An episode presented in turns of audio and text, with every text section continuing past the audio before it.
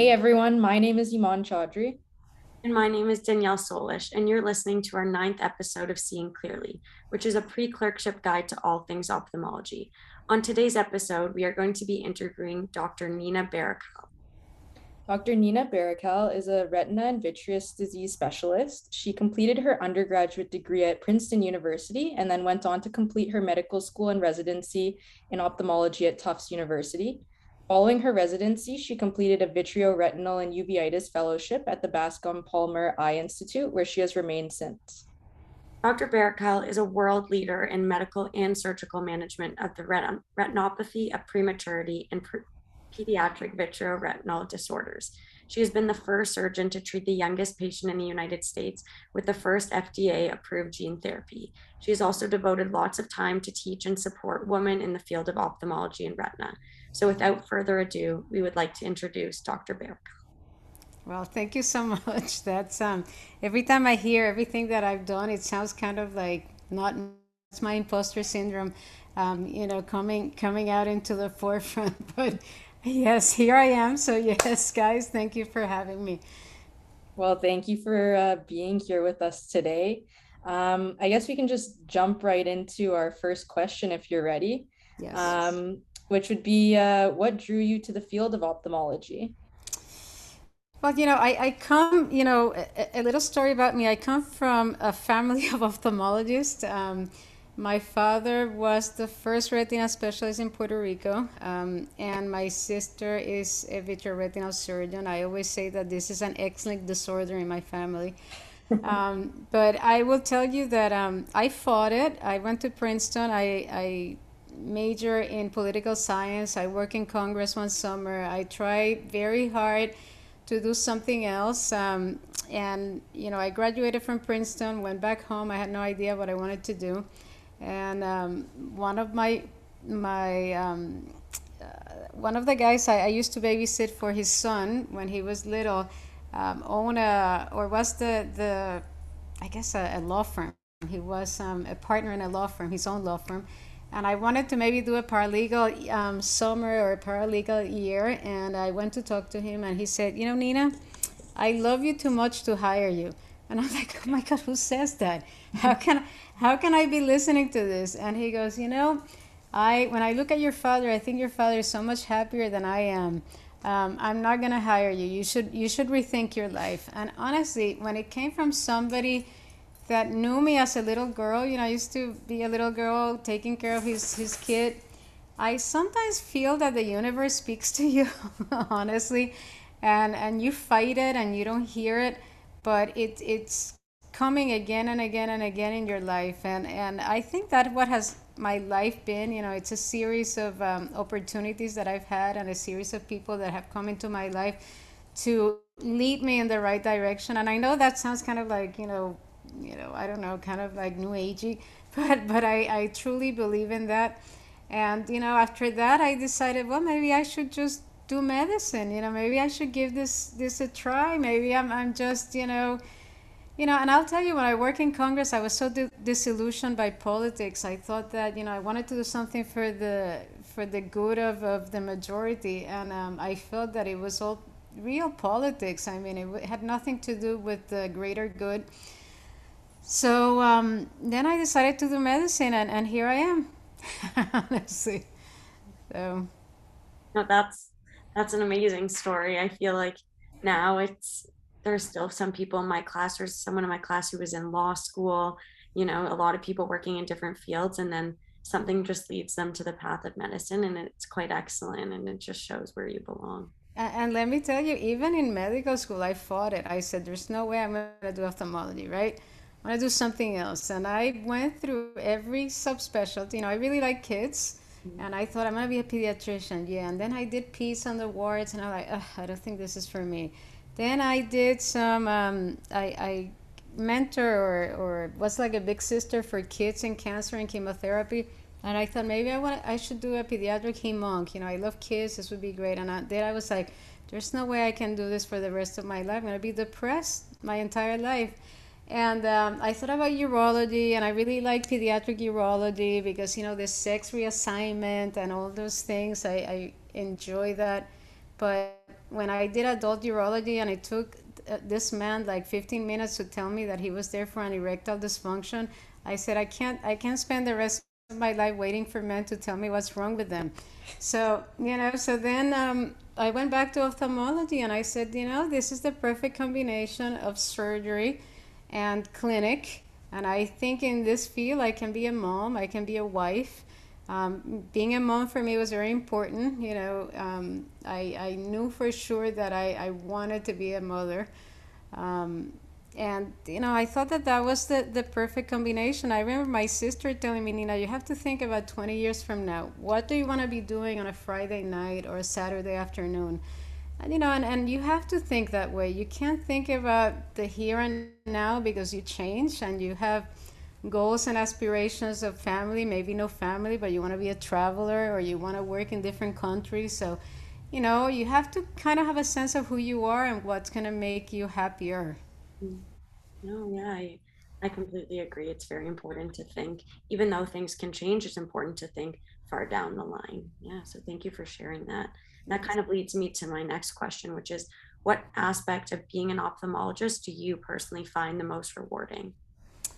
Um, I think that vision, you know, the power of vision and, and giving or preserving vision for patients, it's it's like nothing else.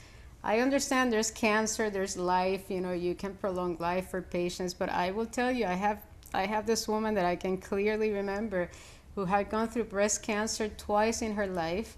And she told me that I, I repaired her retinal detachment, and she told me that she would rather die than lose her vision.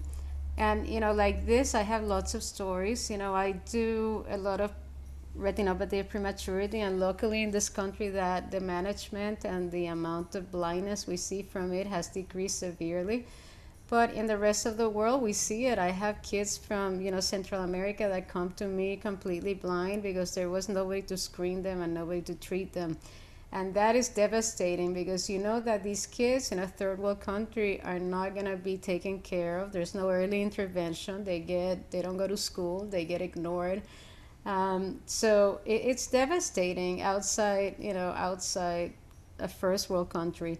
So, you know, for me, I think um, being a pediatric um, a pediatric doctor and dealing with families and longevity of that relationship has been very rewarding. I have kids now that you know I treated when they were born and they're 18, 17 years old now and they come and they hug me and they talk to me and they remember this and remember that and you know that relationship for me is is priceless and um, you know the surgery part of it is very challenging. No two cases in pediatric um, retina are the same. So it's a very challenging field. It's a very rewarding field and now it's changing so so quickly. Now it's all gene therapy. It's all to be gene therapy for for the years to come and and we're to be able to hopefully cure blindness which there's nothing more powerful in my mind.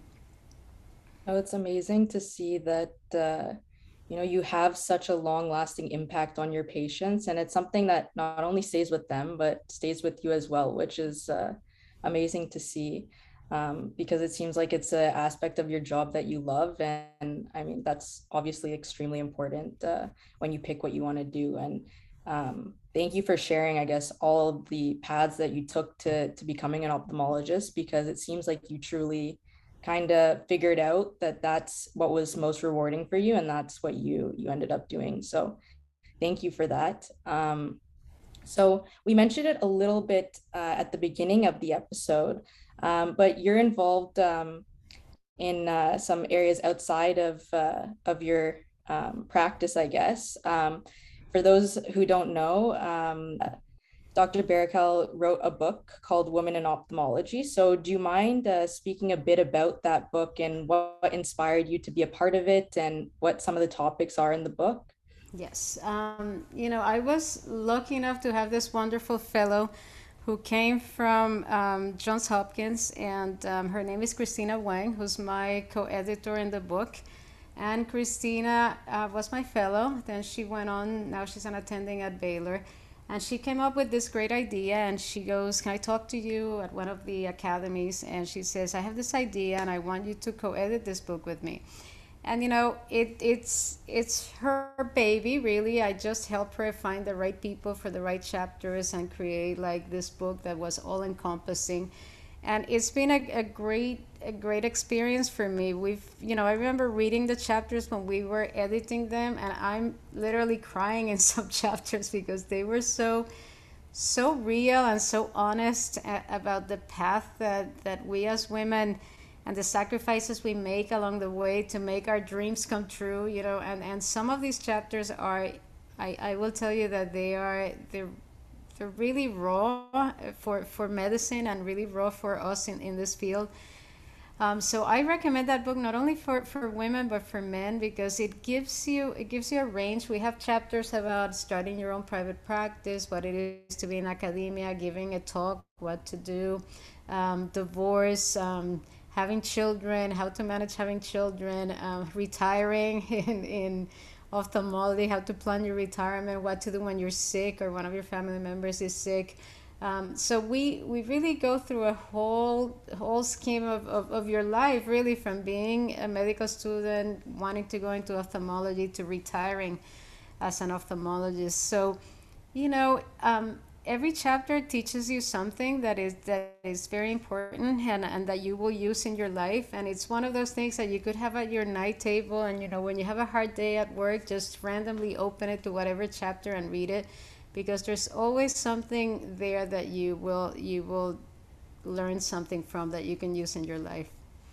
Yeah no i think I think sometimes I think about that the fact that there's so much that goes on that no one speaks about so like raw and transparently and so that's so excellent that there was an opportunity to share those stories with everyone in a way that's like tangible and everyone can access because it is true a lot of people go through things in silence and don't realize other people are having some similar struggles so that's uh, Yes, and I'll tell you that um, one of the greatest things we have this group that um, we've started called the Buckle Society, and it was you know a group of us. We started this maybe ten years ago, maybe a little bit more. And within Buckle Society, one of the things is an all surgical meeting, and, and we wanted to be different, and we created this from scratch, and it was going to be one of these meetings where we're able to talk about difficult things and it's really a surgical retina meeting, but we decided to talk about mental disease. We decided to talk about pregnancy, hiring a woman versus a man.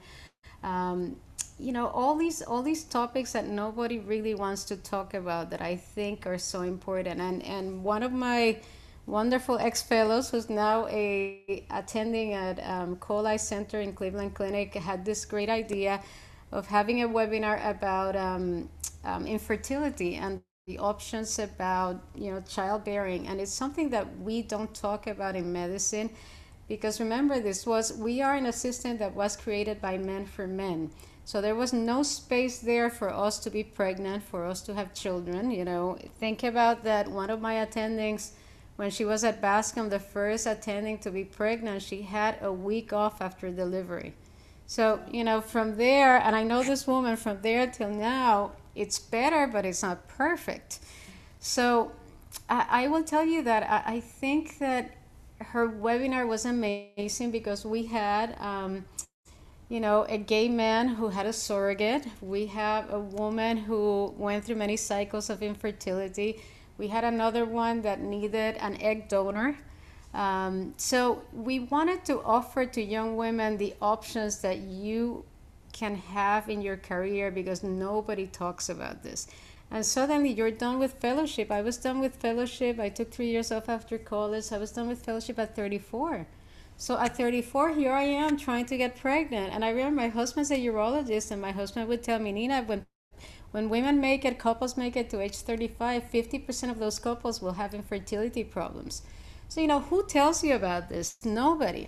So one of the important things is that this webinar, you can find this webinar online and it's it's amazing the options that you have. I have another fellow who decided to freeze her eggs mm-hmm. and she was about to marry this guy who was not a good fit for her, you know, but she, you know, the biological clock is ticking and you have this guy and he wants to marry you and you know we sat her down one time we're like is this the real you know think about what he wants and his life and your life you, you know the age difference and all this and we told her maybe you should talk to an OBGYN about, you know, egg harvesting. And she did it. And lo and behold, two years later, she found this amazing guy that fits her life, fits everything that she wanted.